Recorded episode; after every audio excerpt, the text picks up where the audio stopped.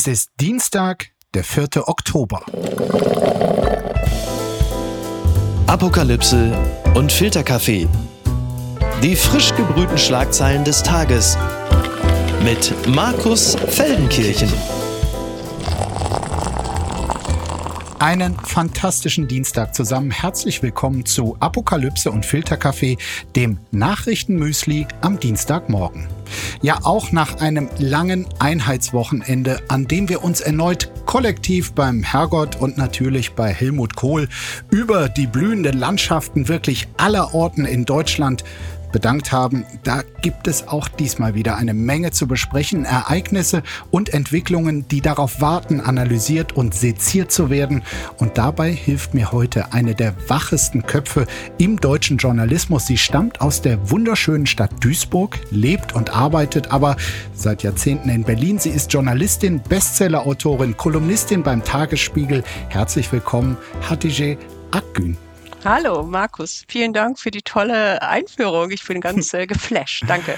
Sag, hast du dich auch das ganze lange Wochenende über dieses Geschenk der Einheit gefreut? Äh, total, nämlich erkältet im Bett seit drei Tagen, wobei ich aber die ganze Zeit gedacht habe, ich hätte Corona, weil so eine einfache, normale, stinknormale Erkältung hatten wir wahrscheinlich alle schon seit zweieinhalb, drei Jahren nicht mehr seit Corona. Und äh, die gute alte Inhalation musste wieder her und äh, ich bin nur einfach ganz normal erkältet. Da bin ich ja umso dankbarer, dass du dich trotzdem hier zu mir ans Mikrofon geschleppt hast und wir das, was heute wichtig ist, mal nacheinander durchgehen und hiermit beginnen.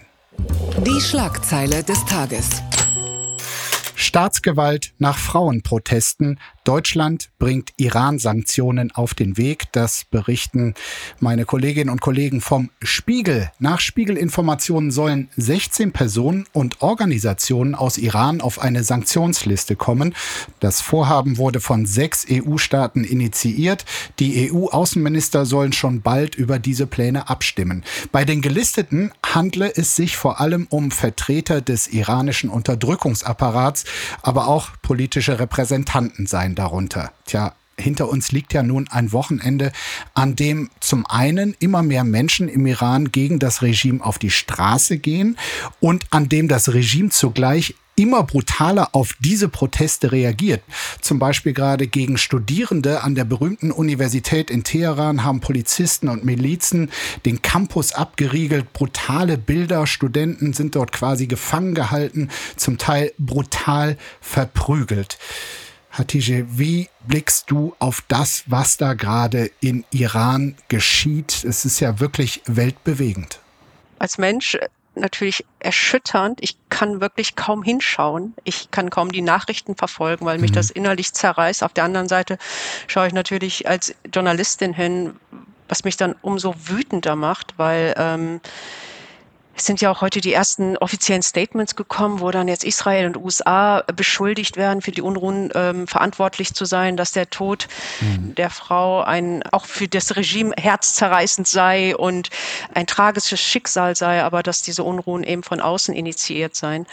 Und es ist natürlich in keinster Weise, was die Brutalität angeht, vergleichbar mit den Gezi-Protesten von 2013 in Istanbul. Aber vom Gefühl her ist dieses Unterdrücken der Protestierenden, die nach Freiheit und nach äh, Demokratie rufen, hat mich dann schon sehr daran erinnert, an die Gezi-Proteste, die ja auch niedergeknüppelt wurden, die auch mhm. niedergeschossen wurden. Aber das, was im Iran passiert, ist schon etwas, was einen, wie gesagt, menschlich erschüttert. Auf der anderen Seite aber auch politisch momentan eine ganz große Herausforderung ist für die EU, für die Länder und ganz besonders auch für Deutschland, weil ja. Deutschland ist ein großer Wirtschaftspartner des Iran und da sind wahrscheinlich auch die ein oder andere Hand gebunden, sich da jetzt zu positionieren. Gleichzeitig ist das Besondere ja dieser unfassbare Mut der Menschen. Ich habe letzte Woche mit der Schauspielerin Jasmin Tabatabai ein Interview führen können und die wies zu Recht darauf hin, dass ja wirklich das Besondere sei, also Frauen seien immer mal wieder gegen die Unterdrückung von oben, die ja natürlich in ganz, ganz besonderer Weise sie trifft, auf die Straße gegangen. Aber das Besondere an diesen Demonstrationen, an diesen Protesten sei, dass die Kerle mit auf die Straße gingen, sich mit verprügeln ließen und dass ihr das eine gewisse Hoffnung macht. Die Unterdrückung im Iran ist natürlich auf ein ganzes Volk, aber sichtbar für uns im Westen waren es in erster Linie die Frauen, ja. die Verschleierung. Es war bis jetzt tatsächlich oft so, dass die Frauen auf die Straße gegangen sind, was sicherlich damit zu tun hat, dass die viel mehr unterdrückt werden, viel mehr ihre Freiheiten aufgeben mussten oder aufgegeben Natürlich, haben. Das ist ja nicht nur das Kopftuch zum Beispiel. Beim Erbrecht sind Frauen massiv benachteiligt. Wenn eine Ehe in die Brüche geht, ist es selbstverständlich, dass die Kinder beim Mann bleiben. Also das ist ja eine ganze Kaskade von Benachteiligung. Ich habe irgendwo gelesen, Markus, dass die äh, junge Frau, die da im Polizeigewahrsam gestorben ist, kurdischer Abstammung sei und dass das Regime das wohl unterschätzt hat, dass diese kurdische Community im Iran nochmal eine ganz andere ja, Wut im Bauch hat, nochmal eine ganz andere Vernetzung hat und dass dadurch auch sicherlich jetzt die Proteste, wie sie, also die, das Ausmaß der Proteste, wie wir sie jetzt sehen, auch nochmal daher rührt. Und das mhm. fand ich auch immer eine interessante äh, Beobachtung. Wie empfindest du das denn? Gibt es äh, ausreichend Aufmerksamkeit und auch Solidarität in Deutschland für diese mutigen Leute, die da jetzt auf der Straße Flagge zeigen?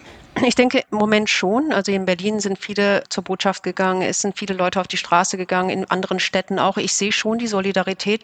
Was mich aber so ein bisschen beunruhigt, ist, dass es ja an allen Ecken und Enden brennt in der Welt. Und ich glaube, die Menschen. Das ist eine richtige Konkurrenz um Aufmerksamkeit, ne? Ich glaube, auch die Menschen sind so krisenmüde und krisenerschöpft und wie ich es vorhin am Anfang gesagt habe, ich kann nicht mehr hinschauen, weil es mich wirklich als Mensch zerreißt und weil man dann wirklich dann auch in so eine komische Situation kommt, dass man sagt, okay, ich will jetzt die Augen verschließen, ich möchte da gar nicht mehr hinschauen, weil überall, wo man hinschaut, sind Krisen, überall ist Mord und Totschlag, überall ist Unterdrückung und natürlich können wir nicht einfach nichts tun. Und vielleicht ist es auch so ein bisschen eine Befreiung zu sagen, so ich gehe jetzt raus und ich ich schließe mich jetzt den, den Protesten an, hier in ja. einem sicheren Berlin. Vielleicht nur eine kleine Möglichkeit, dieser Ohnmacht zu entkommen. Die Proteste sind das eine und dann gibt es natürlich auch die Möglichkeit für die Politik äh, zu handeln. Also habe ja eingangs gesagt, in der EU erwägt man jetzt zumindest 16 Hardliner aus diesem Regime zu sanktionieren. Die Frage ist, reicht das? Und was erwartest du dir speziell von ähm, der deutschen Außenministerin, einer erklärten Anhängerin einer feministischen Außenpolitik? Das Erste, was ich erwarte von ihr, ist mehr als nur erschütternde Worte. Dass wir alle, dass uns das alles schockiert, dass das alles unerträglich ist, dass das schmerzt, das wissen wir. Aber ich mhm. erwarte von einer Politikerin mehr als nur tröstende Worte. Ich erwarte, dass sie ganz klar, wenn sie schon einen Tweet absetzt dazu, ganz klar kommuniziert, was gemacht wird, was die Bundesregierung macht. Ich möchte gerne eine Liste haben mit den Sanktionen. Ähm, Natalia Amiri, die Journalistin, ähm, hat ich habe es nur gerade zufällig gesehen in ihrem Tweet, hat auf diesen Tweet von Annalena Baerbock geantwortet und sie hat gesagt unter anderem, das hat mich so abgeholt, ähm, Visastopp für Regimeangehörige zum Beispiel. Das ist etwas sehr Konkretes. Das kann man mhm. einfach mal verhängen als Bundesregierung. Äh, genau. Einfrieren, und nicht nur für diese 16, die da jetzt genau, Einfrieren von Vermögen, Einbestellung des Botschafters. Das sind sehr, sehr konkrete Dinge. Ob die dann am Ende wirklich zu etwas Fruchtbarem führen, ist eine andere Sache. Aber aber ich erwarte von einer regierenden Bundesaußenministerin, dass sie mehr als erschüttert ist, sondern konkrete Dinge, die sie jetzt, heute, morgen, übermorgen macht. Und das erwarte ich eigentlich von der ganzen Bundesregierung zu allen Krisensituationen. Mehr handeln, weniger twittern, darauf können wir uns beide sofort verständigen und in dem Geiste machen wir jetzt weiter. Verlierer des Tages. Ukrainische Truppen rücken in russisch besetzten Gebieten offenbar weiter vor. Das berichtet unter anderem der Deutschlandfunk. Die Ukraine verzeichnet militärische Erfolge. Russische Truppen sollen die strategisch wichtige Kleinstadt Lyman im östlichen Gebiet Donetsk aufgegeben haben. Auch aus den Regionen Saporica, Cherson, Donetsk und Luhansk berichten die russischen Besatzer von zahlreichen Versuchen, Frontlinien zu durchbrechen.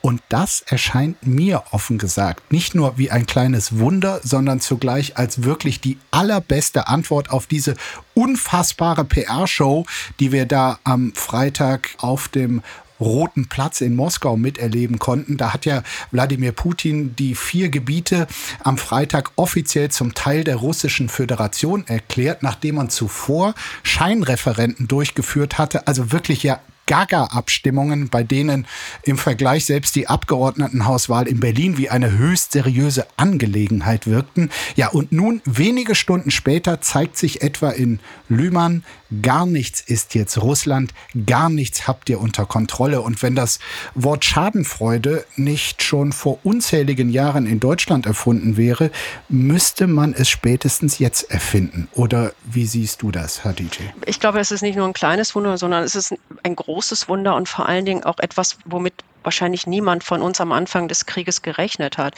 Ich habe ein ziemlich interessantes Interview mit dem Kasparov gelesen, den Ex-Schach-Weltmeister. Gary Kasparov. Gary ja. Kasparov, der hat im Tagesspiegel gesagt, dass diese Mobilmachung eine Akt der Verzweiflung sei. Mhm. Und dass er eigentlich jetzt, also vorher war es so, dass 60 Prozent der Russen, denen war der Krieg egal. Jetzt durch die Mobilmachung kippt da wohl die Stimmung momentan. Und im Grunde sagt er eben, dass der Winter, der jetzt kommt, eigentlich also ich, ich sage es jetzt mal in meinen Worten, so ein bisschen der Genickschuss für Putin ist, weil damit wird sich die ganze Situation nochmal richtig verschärfen für die russischen Truppen. Und ein Satz, der mir in Erinnerung geblieben ist in dem Interview, ist ein fantastisches Interview. Wenn wirklich jemand nochmal die ganze Situation gut erklärt haben möchte, sollte dieses Interview lesen. Er sagt irgendwie, Putin kann die Niederlage nicht überleben das fand ich sehr, sehr interessant. Und dieses Nicht-Überleben, das sagt er, was nach Putin passieren würde. Und das fand ich sehr, sehr interessant. Und wie du schon gesagt hast, dieses kleine Wunder ist für mich ein großes Wunder. Und ich mhm. wünsche es den Menschen, ich wünsche es der Demokratie, ich wünsche es der Freiheit, ich wünsche es uns Europäern auch, dass die Ukrainer diesen Krieg gewinnen und dass wir auch wieder Ruhe hier in der Kiste haben und dass wir zumindest diesen Brandherd, den wir hier vor der eigenen Haustür haben, ein Stück weit gelöscht haben.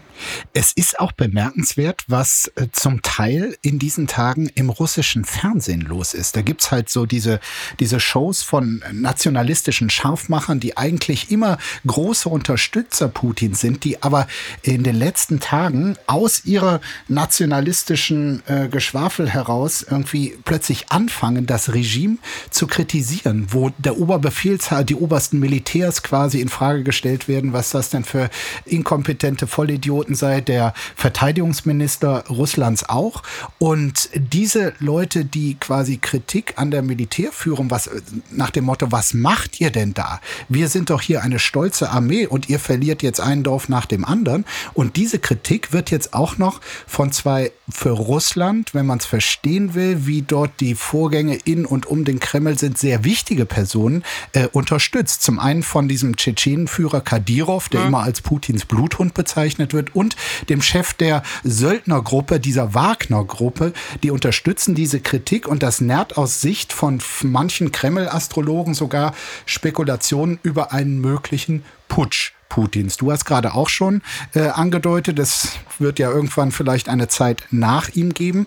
Und ich weiß nicht, was an diesen Putschgerüchten dran ist, aber das wird ja durchaus von manchen so gesehen. Und das zeigt dann aber auch, dass ein mögliches Ende Putins nicht unbedingt das Ende des Schreckens bedeuten muss, sondern auch der Beginn von etwas noch radikalerem sein kann, falls das überhaupt möglich ist. Es ist ja tatsächlich nicht sicher, dass ein Putschversuch quasi von demokratischen Kräften kommt, sondern es können auch Leute sein, die noch größere Hardliner sind und jetzt einfach frustriert über das militärische Geschehen. Mhm. Es ist ja immer sehr, sehr schwer, so in die russische Seele hineinzublicken.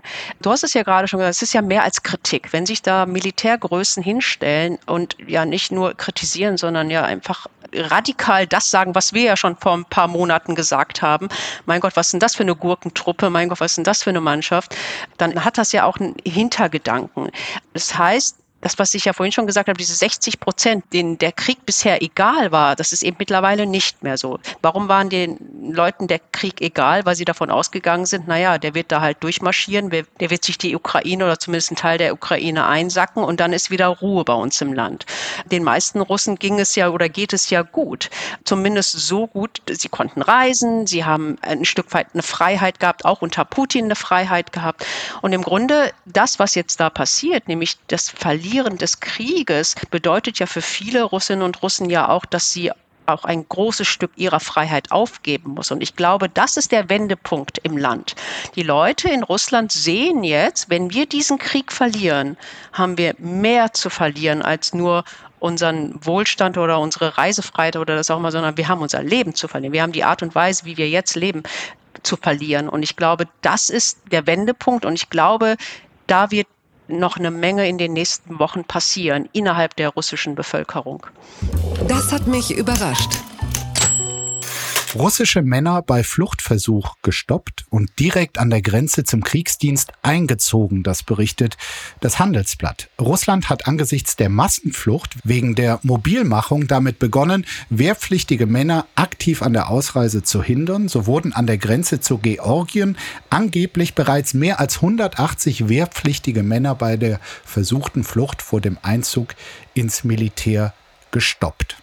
Zehntausende Männer sind nicht nur nach Georgien im Südkaukasus geflüchtet, sondern auch in die zentralasiatischen Ex-Sowjetstaaten Kasachstan und Kirgistan. All das führt uns natürlich zu der gerade bei uns sehr heiß debattierten Frage, sollten wir russischen Kriegsdienstverweigerern in Deutschland Asyl bieten? Was ist deine Meinung? Das ist, also es muss man sich mal vorstellen, da sind Menschen wie du und ich, die versuchen aus diesem Land zu kommen, mhm. damit sie nicht an die Front müssen. Also ich glaube, dieser Krieg ist die eine Sache, Putin ist die eine Sache, aber am Ende sind da Menschen und die flüchten gerade irgendwie vor dem sicheren Tod oder ja. vor der Front oder was auch immer. Also wenn ich mir alleine diese Situation vorstelle, da wird mir heiß und kalt gleichzeitig. Was mit dem Asyl angeht, es ist so schwierig. Ich habe noch 2015 im Sinn. Dann haben wir jetzt die Geflüchteten aus der Ukraine, mhm. wenn jetzt die Geflüchteten aus Russland kommen, natürlich haben wir die Verpflichtung als Land, als sicheres Land, Menschen aufzunehmen, die politisch verfolgt sind, die in ihrem Land mit dem sicheren Tod konfrontiert sind. Wovor ich nur wahnsinnige Angst habe, ist, dass die Strukturen wieder versagen wie 2015, dass mhm. Deutschland nicht in der Lage ist, das alles aufzufangen. Ich finde, was wir als erstes machen müssen, ist in Deutschland erstmal eine Struktur aufbauen. Okay, was machen, wie wollen wir diese Leute empfangen? Was wollen wir, wie wollen wir die unterbringen? Wie? Hätte man eigentlich nach 2015 mal machen können. Ja, ne? eben. Und wir haben diese Struktur nicht. Und das siehst du jetzt auch wieder an der Ukraine. Und ich habe letztens einen Artikel gelesen von einem Bundespolizisten, der sagt, wir sind wieder an der gleichen Situation wie 2015 und dass wir aus 2015 nicht gelernt haben. Ich bin wirklich die größte Kämpferin für Asylrecht. Aber wir müssen das Asylrecht, was wir in diesem Land haben, müssen wir so umsetzen können, dass die Menschen hier auch damit leben können. Wir brauchen ja. wirklich gute Strukturen und die haben wir. Seit wir 2000. müssen die Strukturen quasi unserem moralischen Kompass anpassen, weil ich meine, der Europäische Gerichtshof hat äh, jetzt zweimal in Urteilen erklärt, dass Menschen, die sich einem völkerrechtswidrigen Krieg verweigern und äh, auch quasi der Gefahr, selbst äh, Kriegsverbrechen zu begehen. Und wenn man in Putins Armee steckt, ist die Gefahr, Teil von Kriegsverbrechen zu werden, ziemlich hoch, dass solchen Leuten natürlich Asyl gewährt werden muss. Das Ganze habe ich gerade in einer aktuellen Kolumne im Spiegel auch als Plädoyer äh, aufgeschrieben und äh, wirklich irre viele Zuschriften da bekommen und die heftigste war ehrlich gesagt von unserem Freund André Melnik. Äh, die Kolumne hatte die Überschrift Ein Herz für Russen und dazu twitterte Herr Melnik, ich zitiere, kein Herz für Russen, kein Kuscheln mit Russen, kein Willkommen für Russen, sondern Härte und klare Kante. Nur diese Russen können den Kreml-Despoten stürzen. Sie müssen daher daheim bleiben und ihn bekämpfen. Sorry, lieber Herr Feldenkirchen, hier gut Mensch zu sein wäre naiv und falsch. Na, das ist mal eine klare Ansage. Ja, die kennt man ja, die klaren Ansagen von ihm. Also das ist Absolut. ja. Aber ähm, zum Kernpunkt, was sagst du dazu? Kann man das von Russen verlangen, daheim bleiben und gegen den Diktator kämpfen? Nein, als Mensch sage ich nein du kannst das von keinem Mensch verlangen. Kann, also ich kann doch nicht hier in meiner sicheren, warmen Bude sitzen mhm. und sagen, hey Russe, bleib mal schön da, wo du bist und kämpfe um deine Freiheit, um deine Demokratie. Das kann ich als Mensch nicht mal. Das kann ich vielleicht als Demokratin oder als, keine Ahnung, als irgendwie Gesetz oder als Grundgesetz oder was auch immer, als etwas, was auf dem Papier steht, äh, denken, fühlen, machen. Aber als Mensch, als Mutter, als äh, jemand aus Fleisch und Blut kann ich doch nicht sagen, irgendwie bleib da und kämpf um dein Land. Würdest du um dein Land kämpfen, Markus? Also, äh, du hast gesagt, als Mensch, ich kann es auch speziell als Mann, der da jetzt eingezogen werden würde, sagen, also ich glaube nicht, dass ich die Zivilcourage äh, aufbringen würde. Ich würde es mir wünschen, Aber seien wir ehrlich, also ich meine, wenn du in Putins Russland sozialisiert wurdest, ist auch schon mal die Wahrscheinlichkeit, dass du mit einem Widerstandsgeist äh, sozialisiert wurdest oder den in dieser Zeit auch unter dieser ganzen Propaganda entwickelt hast, sehr, sehr gering. Wobei fällt das eigentlich unter Asylrecht, wenn jemand sein Land verlässt, weil er nicht in den Krieg ziehen möchte? Weißt du das? Also es, es kommt auf die Kriegsart an. Es muss ein völkerrechtswidriger Krieg sein, der dort äh, geführt wird. Und wenn du dich dem verweigerst und gleichzeitig du, wenn du Teil des Krieges bist, in große Gefahr gerätst, auch Teil von Kriegsverbrechen zu werden, dann gilt das laut Europäischem Gerichtshof so. Und unsere Asylgesetzgebung, habe das nachgelesen, thematisiert das auch in dieser Art und Weise. Aber dann trifft es ja auf die Russen zu. Ja, aus meiner Sicht schon. Unterm Radar. Feiern zum Tag der deutschen Einheit. Appelle zu Zusammenhalt. Das berichtet unter anderem KNA. Anlässlich des Jahrestags, dem 3. Oktober, sagte zum Beispiel Brandenburgs Ministerpräsident Dietmar Woidke, viele Menschen in Ostdeutschland haben die großen Strukturumbrüche mit Massenarbeitslosigkeit in den 90er Jahren noch sehr genau vor Augen.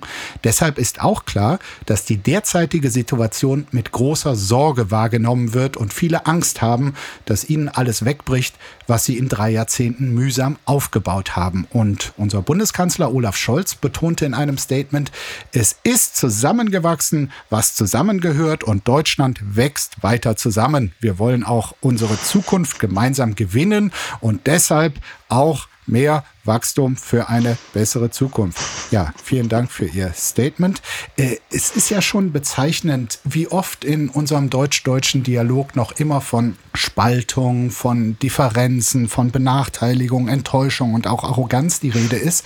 Äh, ich würde zum Beispiel den, den Satz von Scholz so nicht unterschreiben, weil ich finde, es gibt tatsächlich noch vieles, was eben nicht zusammengewachsen ist, vielleicht auch niemals zusammenwachsen wird. Aber wie siehst du das als Tochter Duisburgs, einer Region, in der sich viele ja auch nicht über, sagen wir mal, allzu rosige Rahmenbedingungen äh, freuen oder diese eben beklagen, die Abwesenheit, äh, nicht ganz zu Unrecht. Wie fällt da deine deutsch-deutsche Zwischenbilanz aus? Ich muss mich jetzt wirklich zusammenreißen, dass ich mich hier nicht um Kopf und Kragen rede. Ich, Ach was, du musst dich doch nicht zusammenreißen. du, als du das gerade da so vorgelesen hast, diese ganzen Politiker, die alle immer regelmäßig zum 3. Oktober immer ihre Schwafelsätze von sich geben, dass ich da so lachen musste und ich meine, was da Scholz gesagt hat, das, es ist wirklich so Sahnehäubchen mit Kirsche obendrauf. Klassischer Scholz, ne? Ja, aber das ist wirklich so ein klassischer, so ich Augen zu, ich sehe nichts, ich höre nichts, ich weiß nichts und ich sage jetzt mal was zum 3. Oktober. Ja, was, Satzbaustein 1 genau. plus Satzbaustein 3 ja, genau. minus Satzbaustein 4. genau. Da ist ja nichts drin. Da steht, da ist ja wirklich nichts zur aktuellen Situation drin. Und doch, wir sind zusammengewachsen. Ja, aber wir sind doch nicht zusammengewachsen. Ach komm, Eben. ich bin auch nicht der Meinung, dass wir zusammengewachsen sind. Äh, ich als Duisburgerin kann nur sagen, dass wenn ich in Duisburg unterwegs bin, wenn ich im Ruhrgebiet unterwegs bin, wenn ich in Dortmund, Gelsenkirchen unterwegs bin, dann brauchen wir ganz dringend einen Solidaritätsbeitrag West. Das, was du an, anfangs vorgelesen hast, dass die Leute, das, was sie sich 30 Jahre lang aufgebaut haben, jetzt Angst haben, durch die Krise und durch die Inflation wieder alles zu verlieren.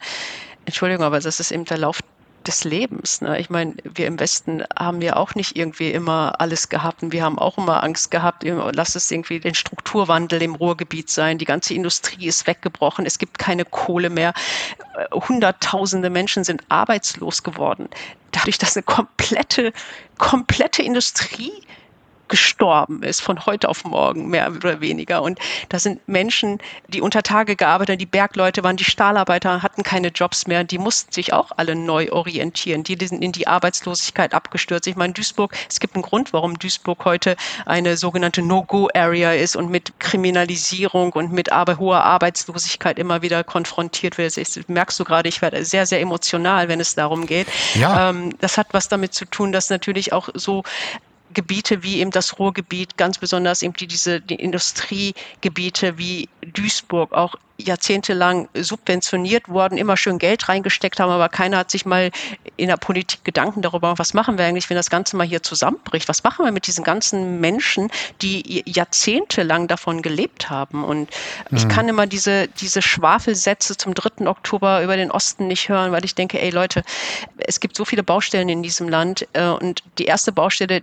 die ihr im Osten habt, und da sage ich jetzt ganz bewusst, ihr im Osten habt, ist, ihr müsstet erstmal auf die Reihe kriegen, dass eure Leute da nicht abhauen, weil sie da keinen Bock mehr haben, in Sachsen unter Rechten zu leben. Und ich kenne so viele Ostdeutsche, die gesagt haben, ey, Hatice, ich will da nicht mehr leben. Ich bin wirklich abgehauen aus dem Osten in den Westen, weil ich keine Lust mehr hatte, dort zu leben. Und ich glaube, wenn sich das nicht ändert, wenn sich die politische Sozialisierung dieser Menschen nicht ändert, dann werden wir in 100 Jahren noch solche Sätze hören von Zusammenwachsen und dem ganzen Schrott.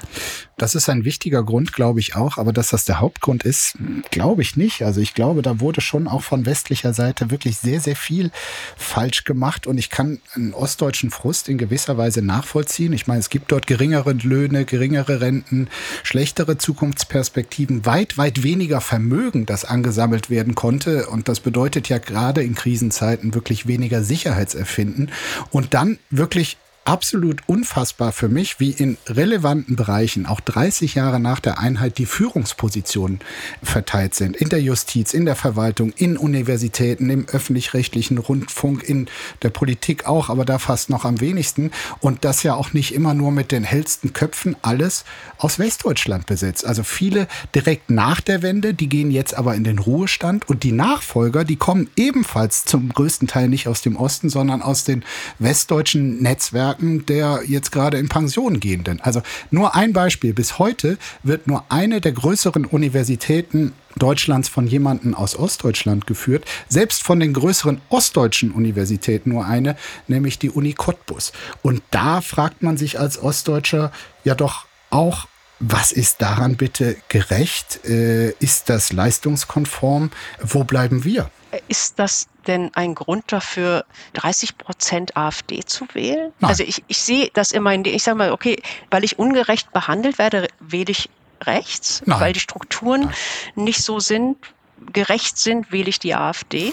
Nein, ich, ich habe das jetzt eher von dem Argument aus des deutsch-deutschen Zusammenwachsens, wenn es solche Ungerechtigkeiten noch gibt? Es ist natürlich immer einfach zu sagen, okay, es gibt Ungerechtigkeiten und weil die, die an der Macht sind, diese Ungerechtigkeiten nicht abschaffen, nicht ändern und weil ich auf der Strecke bleibe, wähle ich jetzt jemanden, der mir verspricht, das wieder gut zu machen und mich zu sehen und mein Leben wieder in Ordnung zu bringen. Und aber so funktioniert Demokratie nicht. Du kennst doch auch die Studien äh, aus dem Osten, wo ich habe die Zahl jetzt eine irre hohe Zahl im Osten, die nicht an die Demokratie glauben und die wirklich hm. Zweifel daran haben, dass die Demokratie eine richtige äh, Staatsform ist oder die richtige Staatsform ist. Und wenn ich dann solche Studien lese, dann dann frage ich mich, was ist in den letzten 30 Jahren da eigentlich falsch gelaufen? Jetzt nicht bei den Menschen, sondern in der Politik, in der Gesellschaft, dass das nicht zusammengewachsen ist, dass eine politische Sozialisierung nicht zusammengewachsen ist. Und du hast natürlich mit dem, was du gesagt hast, Markus, wirklich vollkommen recht. Natürlich ist gerade auch nach der Wende ist da so viel schiefgelaufen. Da sind so viele Menschen über den Tisch gezogen worden. Wir kennen diese alten ganzen Geschichten. Und natürlich kann ich mir auch vorstellen, dass wenn man das alles erlebt hat, also wenn man vorher in einem Unrechtsstaat gelebt hat, danach dann große Freiheit da ist und dann kommt der Westen und überrumpelt ein und nimmt dir dann auch noch irgendwie das ganze, die ganzen Filetstücke weg, dass du dich dann irgendwann fragst, so, hm, wo bleib ich dann eigentlich? Aber dann kann ich dann vielleicht auch den Bundeskanzler zitieren, ja, dann müssen wir halt mal zusammenwachsen und dann ist es vielleicht dann irgendwann tatsächlich nicht mehr egal, ob man aus dem Osten oder aus dem Westen kommt, aber das, so weit sind wir nach 30 Jahren immer noch nicht. Du hast ja dieser Tage was äh, Außergewöhnliches gemacht. Du bist ja neben der ganzen Funktion, die ich eben schon auf aufgezählt habe, auch Editor at Large bei Esquire, dem Modemagazin. Und da habt ihr gerade wirklich was Besonderes gemacht, nämlich die Herbst- und Winterkollektion im schönen Duisburg äh, fotografieren lassen. Ganz kurz, wie kam es dazu? Also ich will ja so ein bisschen das Schmuddel-Image von Duisburg in der Welt verbessern. Und da versuche ich halt, egal wo ich bin, äh, versuche ich immer so mein, mein Duisburg-Fähnchen rauszuholen. Und das, das war sind so sehr ästhetische Fotos. Ja, geworden. das ist so irre. Ich habe eben überlegt, ich meine, so Gucci, Pucci, Louis Vuitton, das sieht man in Duisburg nie. Und aber wir haben einfach so in Duisburg so tolle Kulissen, wo das Zeug hinpasst. Und dann habe ich mir gesagt, okay, lass uns doch das Modeshooting in Duisburg machen. Und dann haben wir also acht, neun verschiedene Locations gehabt, unter anderem auch die Brücke der Solidarität, natürlich den Landschaftspark Nord, Thyssen-Werksgelände und all das Ganze. Und da haben wir halt die ganze Mode hingebracht, haben so einen Horst Schimanski in Jung als Model und haben den dann in diese Mode gepackt und haben, die, haben den einfach dann mal in Duisburg hingestellt und fotografiert. Und abgesehen mal jetzt von der Mode, ganz ehrlich, die Bilder sind einfach fantastisch, weil man so viel von der Schönheit Duisburg sieht. Also natürlich nicht diese Schönheit, wie man sie sonst im Sinn hat von Schönheit oder von Umgebung, aber das ist halt so die bizarre Schönheit von Duisburg. Und ich finde, da kann sich Duisburg wirklich sehen lassen. Ich glaube, mein Schwein pfeift. Städtetagspräsident fordert größere Einschränkungen von Privathaushalten, das berichtet die Süddeutsche Zeitung. Städtetagspräsident Markus Lewe fordert private Haushalte auf, weniger zu heizen. Mir macht Sorgen, wie stark bei den privaten Haushalten gerade der Gasverbrauch angestiegen ist. Wir alle müssen uns noch mehr einschränken, überall da, wo wir Energie verbrauchen. Und es sind die kleinen Dinge, die im Großen viel bewirken können. Auf Komfort zu verzichten, vor allem beim Heizen, ist viel wert. Ja, auch diese, du lachst, ja?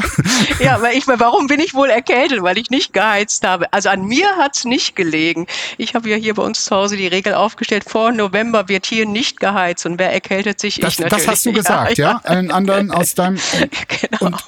Das war der Plan. Das war der Plan und ähm, wir halten ihn auch noch ein, weil jetzt bin ich eh schon erkältet, ist auch egal. Also ich, ich hatte das wirklich äh, vor. Ich meine, das, was wir gerade gehört haben, diese Appelle, äh, letzte Woche auch ein äh, Tweet von Bundesnetzagenturchef Müller, der da schimpfte, dass unser aller Verbrauch, Energieverbrauch oder Gasverbrauch äh, in der vergangenen Woche im Vergleich zu den End-September-Wochen der Vorjahre also deutlich angestiegen sei, wir da also deutlich mehr geheizt hätten. Und ich weiß nicht, wir, wir werden jetzt dieser Tage als Gesellschaft also ständig geröntgt. Äh, unser vermeintlicher Egoismus wird da bloßgestellt, uns die Ohren lang gezogen, wenn wir das Thermostat doch mal zwei Grad höher gedreht haben. Ähm, es ist ja sicherlich richtig da jetzt, also diese ganzen Appelle und Bewusstseinsmachung, aber irgendwie fühlt man sich doch da auch wie so ein kleiner Schüler behandelt, oder?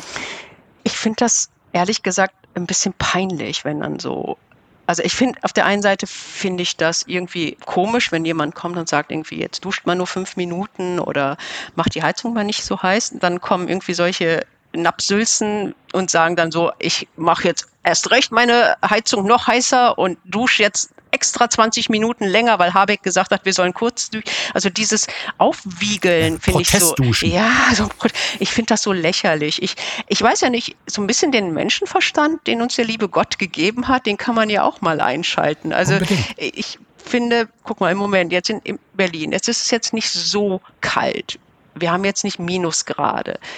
Natürlich wäre es schöner, wenn ich jetzt hier eine kuschelige, muschelige Wohnung hätte. Aber ich breche mir doch auch keinen Zacken aus der Krone und mir fällt doch auch nicht mein Bein ab, wenn ich jetzt hier mal mit zwei Decken äh, sitze oder mal einen Pulli anhabe oder eine Strickjacke. Also ich finde, jeder, ich meine, das sind jetzt wirklich so Banalitäten, aber wenn ich morgens aufstehe, sage ich ja nicht irgendwie so, oh, wie kann ich jetzt gegen die Politik protestieren? Ich mache jetzt noch mal ein bisschen wärmer oder dusche jetzt noch länger oder suche mir noch irgendwo oder denke mir noch irgendwelche schlimmen Sachen aus. Ich überlege doch so, wie kann ich mich eigentlich davor bewahren? Also wenn ich hm. Heizkosten spare, profitiere ich davon, weil dann ist meine Nachzahlung nicht so hoch. Wenn ich nicht so lange dusche, habe ich weniger Stromkosten oder Heizkosten. Und ehrlich gesagt ist da eigentlich mein Menschenverstand viel, viel stärker und aktiver und präsenter als jedes Zitat und jede Maßregelung von Politikern oder Gegenmaßregelung von anderen Politikern. Da höre ich gar nicht hin. Ich höre auf meinen eigenen Verstand. Ja, der Menschenverstand wird leider viel zu oft unterschätzt. Äh, wir können auch ins Ausland schauen. Äh, sehr schönes Beispiel. Jetzt eine Meldung gesehen. Französische Gemeinde kauft Schulkindern Fließjacken. äh, Fließ da, ist super. Ja, die Schüler müssen sich wohlfühlen, um zu lernen, sagt der Bürgermeister der Kleinstadt Perrier. Ist das vielleicht die Lösung? Ich finde das so herzallerliebst. Das muss, also erstmal Fließ ist die beste Erfindung seit Bananen.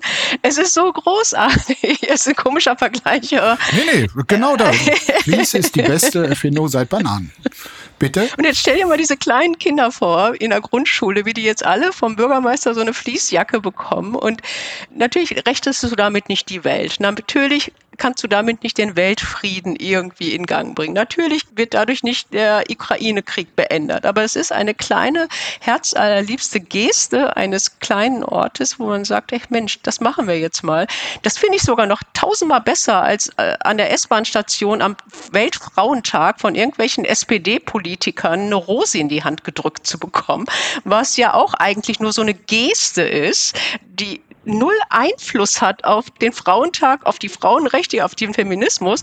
Und genauso hat so ein Fließjäckchen für eine Schülerin, für einen Schüler genauso wenig Einfluss auf die Energiekosten und die äh, Energieexplosionen und alles.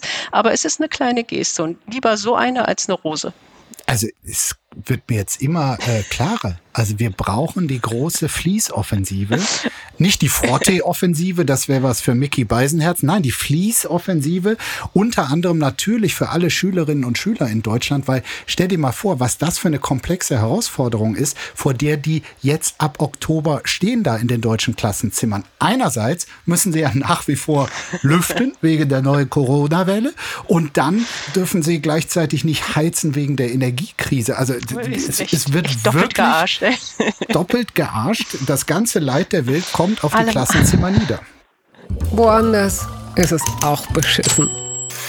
LA restricts water flow to wasteful celebrity mentions. Ja, äh, Los Angeles begrenzt den Wasserzugang auch für seine Reichen und Schönen, egal wie reich ihr seid. So das Motto, wir behandeln euch alle gleich. Das berichtet der Guardian. Da ist zurzeit eine irre Dürre rund um äh, Los Angeles in Kalifornien, aber das hielt die berühmtesten Bewohner bisher zumindest nicht davon ab, ihre Mega-Anwesen samt auch den ganzen Park und Gärten, die sie umgeben, zu wässern.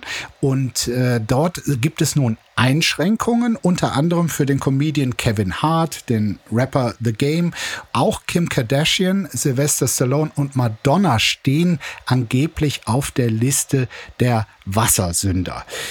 Hatische, was ist deine Reaktion? Hast du da jetzt Mitleid? Sorgst du dich vielleicht auch um die ganzen Pflanzen, die da künftig jetzt verdorren? Ich meine, ist ja ambivalent. Hast du mal diese Häuser von denen gesehen? Es gibt Irre. Accounts auf Instagram, die filmen dann mit Drohnen immer über diese ganzen Anwesen ja. und ganz besonders diese ganzen Kardashian-Kinder, Töchter, was die da für Anwesen haben. Ich kann mir das schon ganz gut vorstellen, dass die äh, da eine Menge Wasser brauchen, was denen aber ganz sicher egal ist.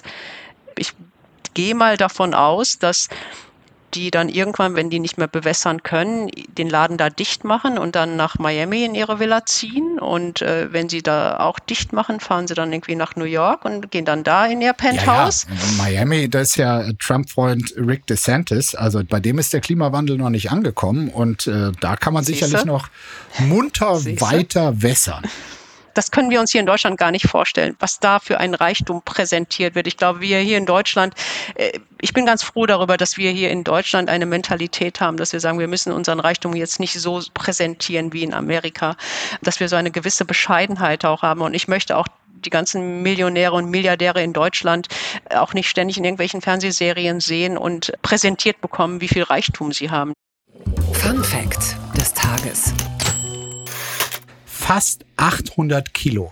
Der schwerste Kürbis Deutschland kommt aus, jetzt halte ich fest, Bayern. Woher sonst? Natürlich. Es ist äh, das Zentrum des Universums. Herr Söder hat ihn vielleicht selbst äh, gepflanzt. 800 Kilo Kürbis. Da kann man eine Menge äh, Kürbissuppe mitmachen. Dem ist nichts mehr hinzuzufügen, außer einem großen Dank, lieber Hatische, für diese Podcast-Folge mit dir. Es war traurig, es war bereichernd, es war aber auch lustig. Vielen, vielen Dank und äh, wird ganz schnell wieder richtig gesund. Danke dir. Bis bald. Bis bald. Apokalypse und Filtercafé ist eine Studio Bummens Produktion mit freundlicher Unterstützung der Florida Entertainment. Redaktion Lena Fränking und Marie-Sophie Schiller. Executive Producer Tobias Baukage. Produktion Hanna Marahiel. Ton und Schnitt Niki Fränking. Stimme der Vernunft und unerreicht gute Sprecherin der Rubriken Bettina Rust.